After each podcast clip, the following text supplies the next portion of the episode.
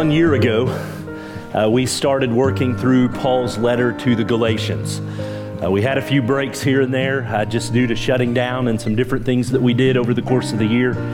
Uh, but uh, I think it is very fitting uh, that we bring Paul's letter to the Galatians to a close on this Easter Sunday. And it's quite a fitting text for what we celebrate today, and I hope that is clear to you.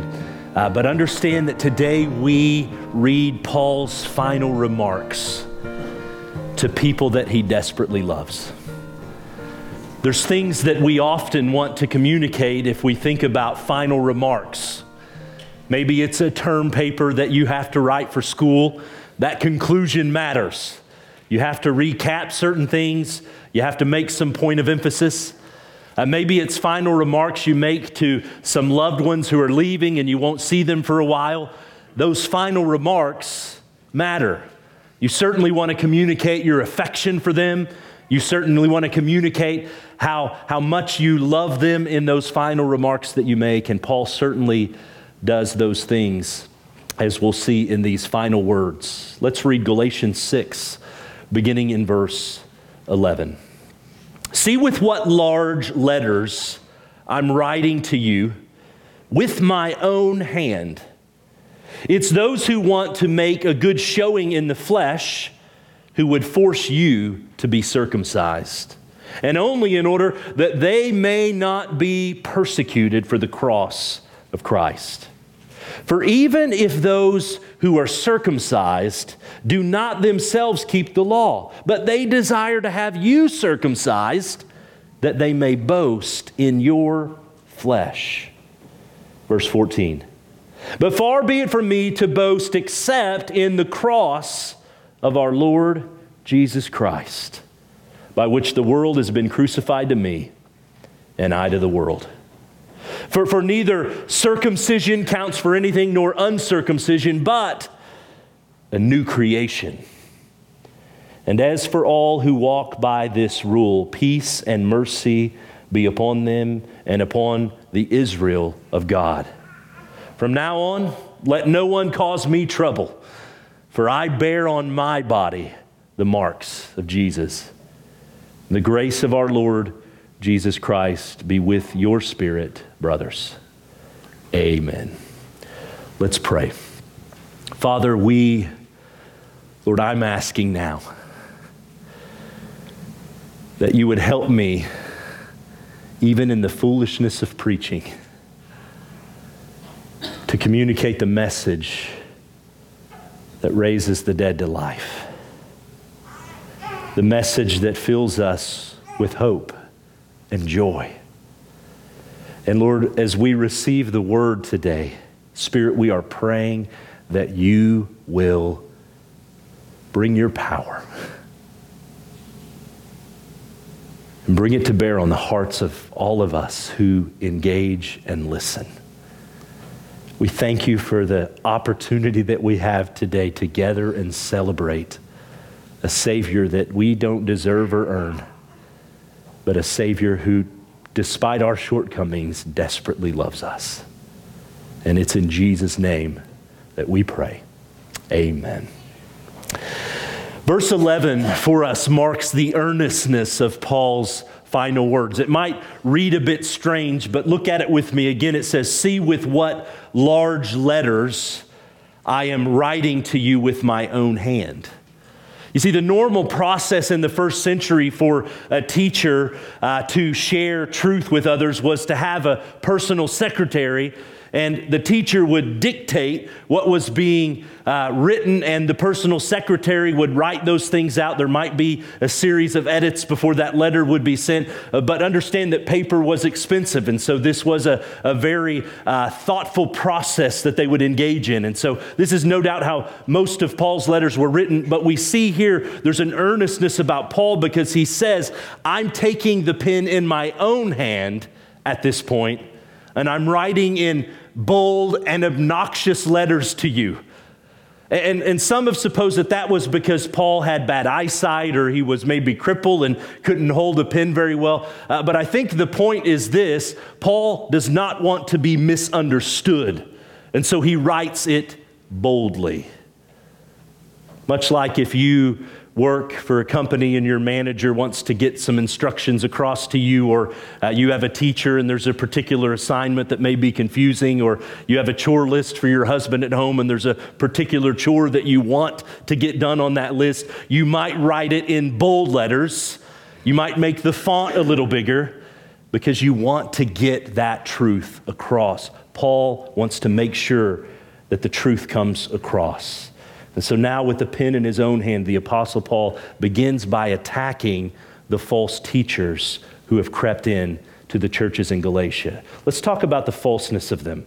Uh, to recap, uh, for those of you who haven't been here for the year, false teachers had moved into these churches in the Galatia region. Uh, Paul and his companions had gone in and they had shared the good news of Jesus with these communities, and people had put their faith and their trust in Jesus Christ, his work on the cross, his resurrection. But as they had left, teachers had come in and began to teach what Paul calls in chapter 1 another gospel. That he says is no gospel at all. They were teaching that in order to be right with God, in order to be justified, in order to be saved, you had to believe in Jesus, but you also had to follow certain traditions that were recorded in the Mosaic law of the Old Testament.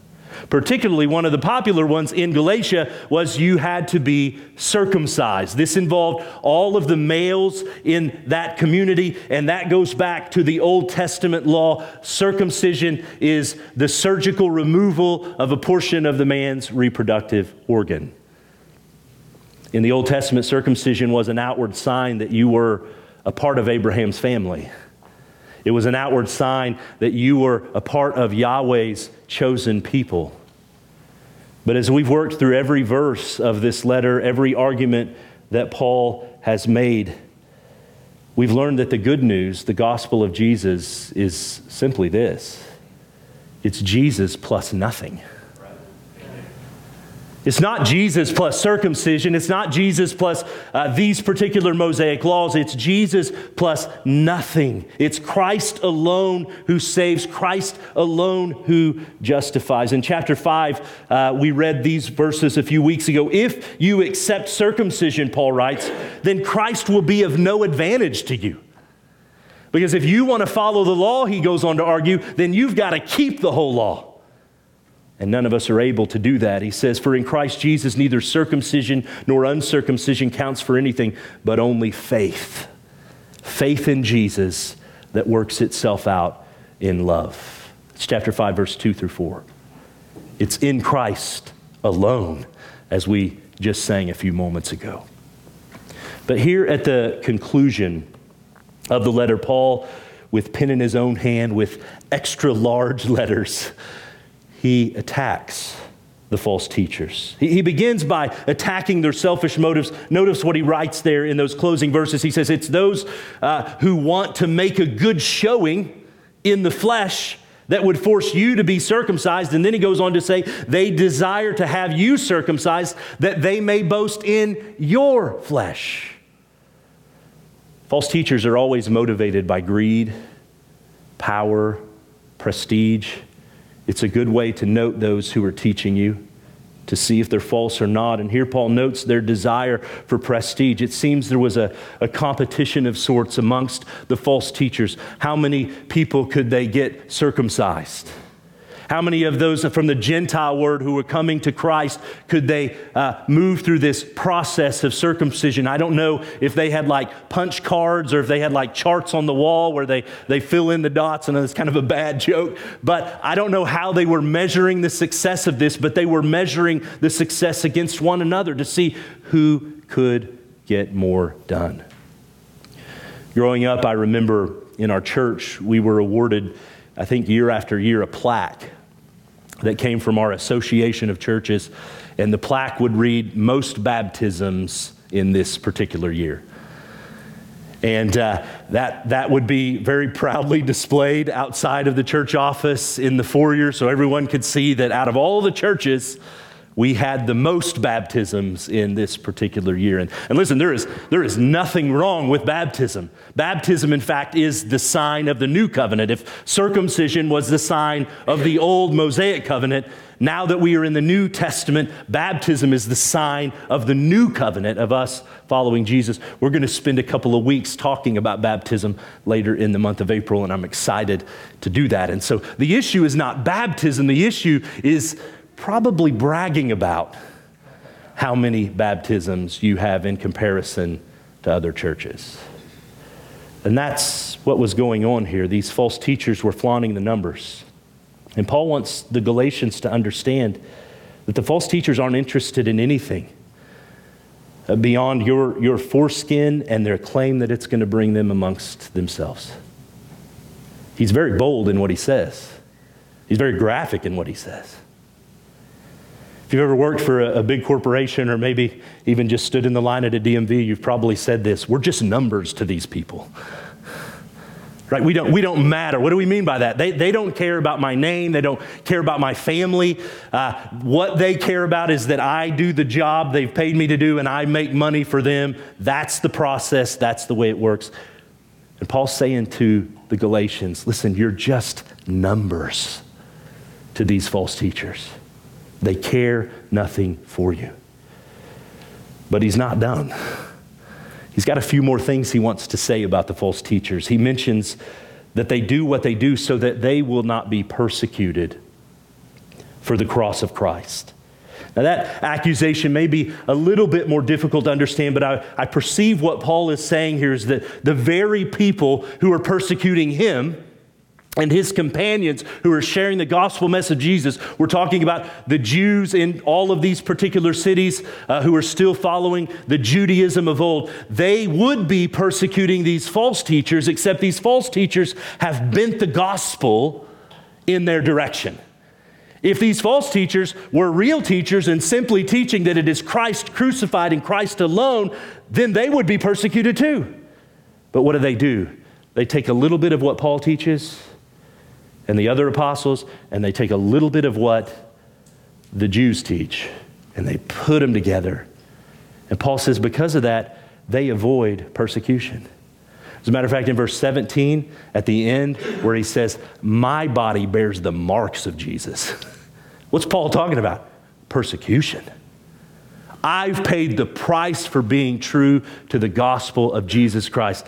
These pansies, they got no scars on them. They haven't been through anything because they've bent the gospel. That motivation is again selfish. They're only demanding that these Jesus followers be circumcised so that they can brag about the numbers and so that they can avoid the persecution of those Jewish counterparts. And understand this this is what's so crazy about this. These Jews who they are acquiescing to and bending themselves to are the very people who killed Jesus. They're the very people, the same group that, that are chasing Paul. Paul was once a part of them. And they're chasing Paul and the others down, trying to imprison them, kill them, do whatever they can to shut down this message. And then finally, Paul levels this at him. He says, Those who are circumcised do not themselves keep the law. Even though they're demanding the law of you, they themselves cannot keep the law because, as we have learned, no one can keep the law. We may be able to keep a little chunk here or a little chunk there, but we cannot keep the law of Moses. Only one has successfully kept the entirety of the law in perfection. Any guesses who that might be? Jesus the Christ. He did what we could not do. He did what the false teachers could not do, what the Galatians could not do, what Paul could not do, what none of us could do. And I also want to mention our catechism, because just this last week, that was the question that was posed to us. Question 13 that Chuck went over Can anyone keep the law of God perfectly? And since the fall of man, no mere human has been able to keep the law in perfection. In verse 14, what happens is Paul flips the script. He, he switches it up. Throughout the letter, Paul has expressed his, his frustration with and his love for the Galatians. And I think any parent in the room can probably understand this. There's certain times where we are immensely frustrated with our children, but at the same time, there is a deep and abiding love for them. That's Paul's affection for these people. He underwent a great deal of persecution, if you go to the book of Acts, to even present the gospel to these people. To take this message of Jesus to them, he and his friends were greatly persecuted. Some of those scars that he alludes to in verse 17 are no doubt scars that he received in the Galatia region years earlier. And now, with pen to paper, he contrasts himself with those false teachers in hopes that the Galatians will remember his love for them, but more importantly, that they'll remember Christ's love for them.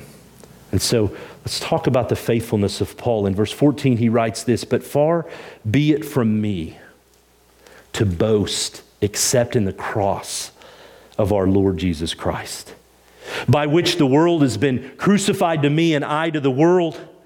And the thought doesn't end there, but we're going to kind of break this up into a couple of chunks. And so, Paul's first point here is that the cross is all we have to boast in. The cross is all we have to boast in.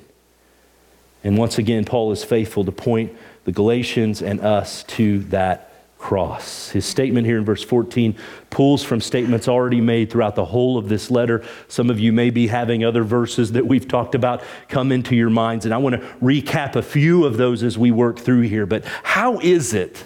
How is it that we can only boast in the cross? The popular opinion amongst people who believe in an afterlife, something beyond this life, is, is that if, if your good outweighs your bad, then probably at the end of your life, in the next life, it'll be happy. But, but if your bad outweighs your good, then the next life probably won't be that great. So you, you may have a problem with, with cussing. Oh, that's, that's bad. I, I shouldn't do that. I know I shouldn't do that. But as long as I give to churches and charity and I tip the scales in my favor, then, then I'm going to be okay at the end of this life. That's the thinking that's the most popular, not just in American culture, but all over the world. But what does Scripture say about that? That's the question we always have to ask. What does the Bible say about this thinking? Last week's catechism verse, which Chuck read, says this None is righteous. No, not one. There is none who understands. No one seeks after God. All have turned aside, and together they have become, listen to this word, worthless. No one does good, not even one. Isaiah would say this even the, the good works, the righteous things that you do, they're still like dirty rags. They're still tainted by sin. In Galatians, we've learned that the law of Moses demands of us complete and absolute perfection. We can't miss on one point, and no human being is perfect. Therefore, we are all under the curse of the, the, the law, as Paul writes it in Galatians. Again, along the lines of our catechism, we've been working through even just the Ten Commandments. Have you always faithfully trusted God? Have you ever at any point in your life doubted His plan? Have you ever treated His name as something less than honorable and worthy of the glory that goes with His name? Have you perfectly obeyed and honored your parents? In every instance of life? Have you ever done something that hurt a friend, a neighbor? Have you abstained from all forms of sexual immorality? Have you ever lied or deceived another person? Have you ever resented someone for something God has given to them and not given to you? And, and let, me, let me just answer for us collectively. We've broken all of these. Everyone in this room has broken all of these commandments that are listed here in the Ten Commandments. We've all sinned, we've all fallen short. We're under the curse of the law. In Galatians 2:16, Paul is very clear. He says this, by the works of the law, no one will be justified. Why? Because no mere human can keep it. None of us can accomplish it. No one will ever be declared to be righteous and holy by way of circumcision or any other actions that you perform on your own. So, why does Paul then say, My only boast is in the cross? Why does he look to this event of the past and say, Well, that's where I'm going to focus my attention? Because knowing what he knows about himself, his sinfulness, he knows he can't boast in anything he's ever done. But on the cross, Jesus, who, by the way, was no mere human, he took the curse of the law. He took our curse of the law, our sin upon himself. He, he came to us. Galatians 3 10 through 13. You can turn there if you'd like, if you're still in Galatians 6. But here's what it reads Galatians 3:10. For all who rely on the works of the law, they're under a curse. Because it is written in the book of the law, or for it is written, Cursed be everyone who does not abide by all things written in the book of the law and do them. Now, it's evident that no one is justified before God by the law. For the righteous live by, what's that word? Faith. But the law is not of faith, rather, the one who does them shall live by them. And look at the beautiful verse that concludes it Christ redeemed us from the curse of the law by becoming a curse for us. As it is written, cursed is everyone who is hanged on a tree. My friends, this right here, this that, that, that Paul taps into is the good news. This is the gospel. This is not another gospel. This is the gospel of Jesus Christ. This is what Paul and others compel us to believe. When we stand before our Creator, we cannot boast in our good works, our filthy rags. We must, like Paul, boast only in the cross of Christ only in what he accomplished on the cross, where he offers himself as our substitute. On the cross, he takes our sin upon himself and he offers us his righteousness. All of the infractions of the law that you have broken in your life, Jesus says, I'll take that on myself. And all of the perfection and obedience to the law that Jesus lived in his life he said, I'll give you this in exchange. Paul says, That's where my boast will be. Not in what I've ever accomplished, but in what he has accomplished. Paul declares in bold print, giant handwriting, my only boast is Jesus. Is that true of you today? Right here, right now. What do you boast in? Do you still think that it's your goodness, your works, that's going to get you back to God, get you through the gates of heaven? Maybe even you came today thinking, well, if I, I'm going to church today, that's, that's good, and it is good, and we're glad you're here. But, friends, that's not enough.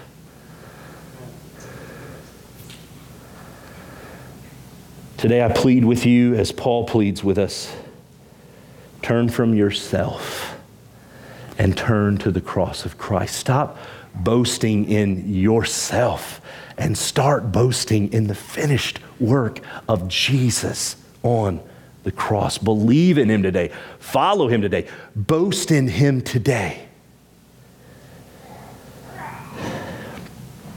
But what does it mean when he says, I'm crucified to the world, and the world's crucified to me? Once again, Paul highlights that in Jesus we're free. Loved the flow of songs today because they mention the freedom that we have in Jesus. Why, why is that so important? Because I'm now free from the bondage of the law. Yeah, back in chapter one or two, uh, Paul was given some particular examples and, and, some history, and he talked about how when he and some others went to Jerusalem to meet with the other apostles, they took Titus with them as a test because Titus wasn't circumcised. And they wanted to know are these guys going to require Titus to get circumcised? Are they in bondage to the law? And they didn't. The, the, the, Judaizers who were there wanted him to get circumcised, but Peter, Paul, or Peter and John and James, they didn't, they didn't have anything to say about it because we're free from the law. But we're also free from our sinful flesh. We're also free to make the right choices. I'm free in the moments of life because of Christ to choose what is right over what is wrong. I'm free to choose uh, the fruit of the Spirit over the fruit of the flesh. I'm free to choose love for my neighbor rather than bitterness towards my neighbor. I'm free to choose trust in God over worry and anxiety in life because Christ has made me free. We're free. He says this. Go back, Galatians 5, verse 24. This is a summary, it's a link back. He says, And those who belong to Christ Jesus have crucified the flesh with its passions and desires. If we live by the Spirit, let us also keep in step with the Spirit. We're free in the Spirit. Paul says we can only boast in the cross of Christ. Second thing he says is this the new creation is what matters. Look at verse 15 in chapter 6 with me. He says, For neither circumcision counts for anything, nor uncircumcision. He says, I don't care about that. But what does he say? But a new creation. That's what counts. That's what matters. We've already noted his argument uncircumcised, circumcised, doesn't matter. What matters is what you believe about Jesus. And so today, today being what today is, Easter Sunday, let me reword what's said here. I want to make the point that it is the resurrection, the new creation, the resurrection that matters. That's Paul's argument. When Jesus allowed himself to be nailed to the cross, he did so knowing that there he would bear our sins in his own body. And as he gave up the Spirit and hung his head and died, they took his body and they placed it in a tomb. But three days later, on the third day, he rose again to new life. And you know, you know what the scripture says about that? You know what it says specifically? That Jesus is the first fruits of the new creation.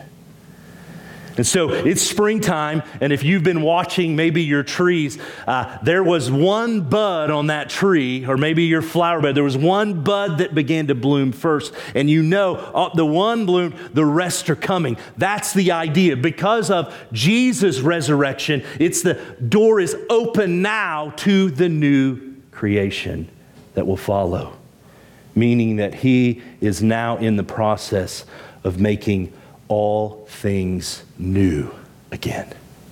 Jesus is restoring what sin has destroyed and broken. One life at a time. One life at a time. We can see the evidence of this oftentimes in our own lives as we are keeping in step with the Spirit. The fruit of the Spirit is what's being developed in followers of Jesus. We should see the new creation day by day, week by week, month by month as we grow in our love for other people, as we grow in joy and peace, patience, kindness, goodness, faithfulness, gentleness, self control. We should see the evidence of this new creation in our own lives. And guess what? The world should see the evidence of that new creation in our lives. This light is supposed to shine for others to see. It says in 2 Corinthians 5:17, if anyone is in Christ, he is a new creation. Old things have passed away, and behold, all things have become new new creations in Christ. And one day, this work that began on that first Easter Sunday as Jesus came forth from the tomb, it will be brought to completion. I've got Revelation 21 on the screen behind me. I want you to just follow along as I read these words. John writes, Then I saw a new heaven and a new earth, for the first heaven and the first earth had passed away. And the sea was no more, and I saw the holy city, New Jerusalem, coming down out of heaven from God, prepared as a bride adorned for her husband. And I heard a loud voice from the throne saying, Behold, the dwelling place of God is with man. He will dwell with them, and they will be his people and God Himself will be with them as their God. And because of that, He will wipe away every tear from their eyes. Death will be no more. Neither shall there be mourning or crying, no pain, for the former things have passed away. And he who was seated on the throne said, Behold, I am making all things new. And also, he said, write this down. Make sure you record this, for these words are trustworthy and true. And he said to me, It is done. On the cross, we get it, it is finished. Atonement has been made. But as the new creation, is completed, we get this it is done. It is done. I'm the Alpha and the Omega, the beginning and the end. To the thirsty, I will give from the spring of water of life without payment. The one who conquers will have this heritage, and I will be his God, and he will be my son. But as for the cowardly, the faithless, these false teachers, the detestable, the murderers, the sexually immoral, the sorcerers, idolaters, and liars, their portion will be in the lake that burns with fire and sulfur which is the second death. Just two weeks ago, I had the honor of officiating a funeral for Penelope Ray Beal. Penelope never knew life outside of her mama's womb. And it was sad to be there. It was sad to see a tiny casket, but, but because of Jesus' death, and because of Jesus' resurrection, Penelope, in a way that we can't even imagine, is experiencing the new creation that Christ has gone and is preparing. It began on that first Easter. And today we're faced with the questions what will we believe about Jesus? What will we believe about the cross? What will we believe about his resurrection? What will we believe about this new creation? Paul says this is what matters most. He says that in his own large handwriting. He says that because it's the final remarks that he's, he's re emphasizing before he brings the letter to a close. And the promise, the, the prayer that Paul makes in verse 16 is that those who embrace these truths, he says, those who embrace these truths, those who walk by these rules, those who make the cross and the new creation the, the foundation of their life will find peace and they will find mercy. Peace and mercy be upon them and upon all of the church, uh, all of the, the people of God, the Israel of God, which I believe is a reference to the church. 16 is an invitation to all of us. Today, if you cease from boasting in your own works, Today, if you begin boasting in the cross of Jesus, today, if you take your eyes off yourself and turn to look at Jesus, there is peace and there is mercy. Peace because in Jesus, our relationship is restored with the Father, with our Creator. We're the ones who turn from Him. Jesus comes to draw us back to Him, and there can be peace in that relationship. Mercy because there is forgiveness in the cross of Christ. He takes our sin upon himself. We can have peace and mercy. And so today I urge you walk by this rule. As Paul says, make this rule the foundation of your life. Look to Jesus, boast in him alone, cry out to him, ask him to make you a new creation. And for those who are here today and you'll say, I am a new creation, I'm not boasting in my works. I've boasted in the cross. I've put my faith, as Paul says, in Jesus. That's where it's at. But maybe your life is a little off kilter. Cooperate with the Spirit in being made a new creation. Christ wants to do a work in your life far beyond what any of us can imagine. He wants to produce a wellspring of love that rivals his own because it's his spirit that lives in us.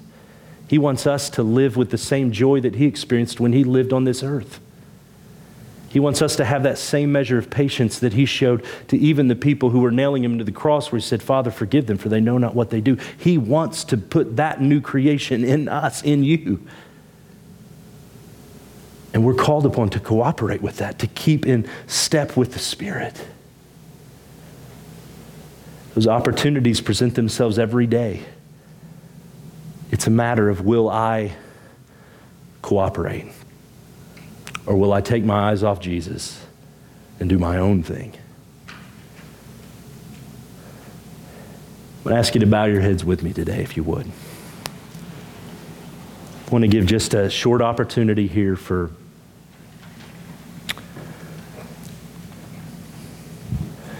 for you in the quiet of this moment to consider your own state.